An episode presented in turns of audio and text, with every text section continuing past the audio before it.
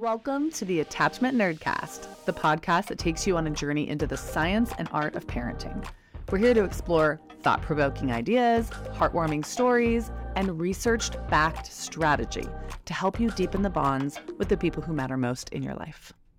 In this episode, we navigate a moment of parental misstep and repair. We'll explore miscommunication, the process of acknowledging mistakes, and the journey of making amends.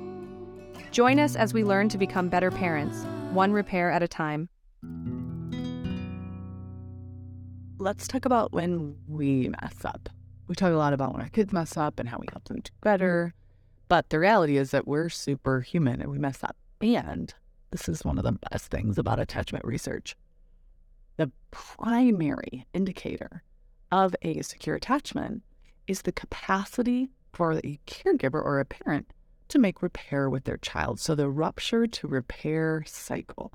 It's not that you don't have conflict. Then we'd all be in a bit terrible mess and there'd be no secure attachments. It's what happens when you get out of sync and you get dysregulated?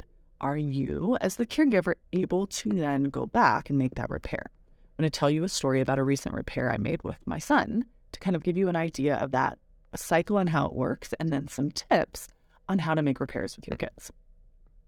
So I had been at work for the day and my son was at my mom's house and there were some out of town relatives. And so he's a super extroverted kid and he loves being around everybody.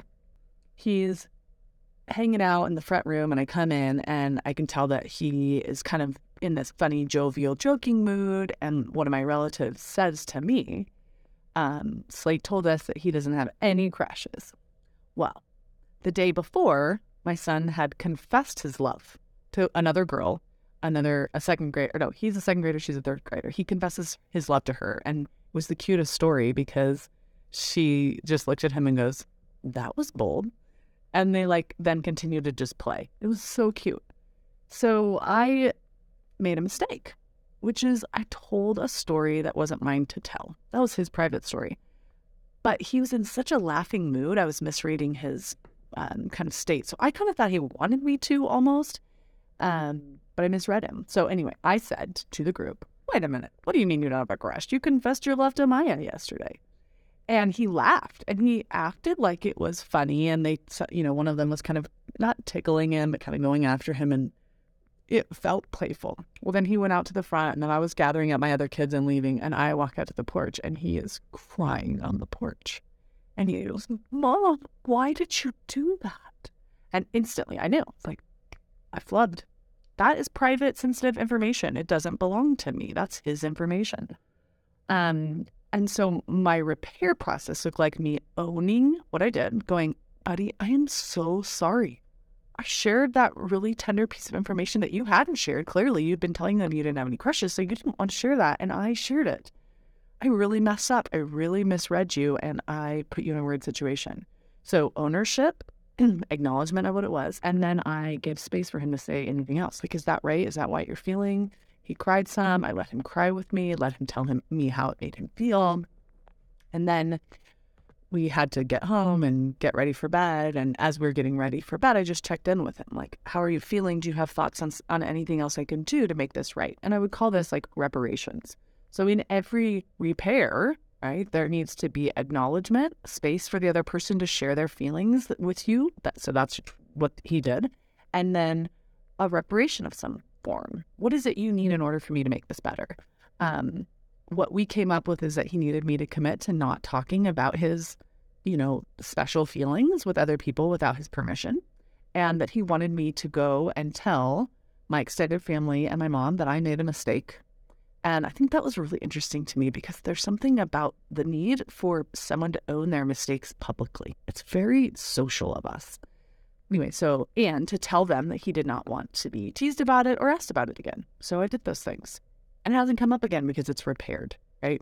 So we rupture, we acknowledge what we've done, we let them feel the feelings, and then we then we ask what reparations need to be made in order for trust and healing to be reestablished. A couple of notes also. When we mess up with our kids, it's really important that we don't beat ourselves up in front of them. If you struggle with being really harsh on yourself, I get it. You may grew up in trauma and that was what you were taught to do. But we don't want to model that for our kids. And we don't want them to feel that they can't tell us that something is wrong or upsetting about what we've done without it creating some form of abuse from us to ourselves. Then they're going to want to tell us things because they're going to afraid that we're going to take it harder than it really is. So when you're recognizing that something is wrong or your child's telling you you've really hurt me or you're not you I don't feel like you care about me, whatever the thing is, you want to make sure to shore up that kind of message in your brain. Repair is a part of relationships. Secure parents have rupture with their kids. My job is to listen and help this get repaired. It is not to punish myself. Okay. The last note is that sometimes repair takes time, depending on your child and their personality, if they're more sensitive or if it takes them a while to really digest and figure out what they're feeling. You might think you've repaired something and find out it comes out sideways again. That's okay. We just attend to that repair as many times as it needs to be there kids need to narrate and talk about the things that bother them. And so sometimes after you've gone through a fight, they'll bring it up again and again and again. And you'll think, like, didn't we deal with that? You did. You dealt with it, but they're still processing it. And that's okay. And you can just acknowledge, like, yeah, that really didn't feel good to you. And I feel really bad. And I wish I had acted differently. And uh, thank you for just continuing to remind me what you need. And we'll keep getting better at. Thank you for listening to the Nerdcast. If you're hungry for more, be sure to check out this complete episode along with other member only perks by joining us as a Nerd Herd member. Details can be found at attachmentnerd.com. Love on and hope to see you again soon.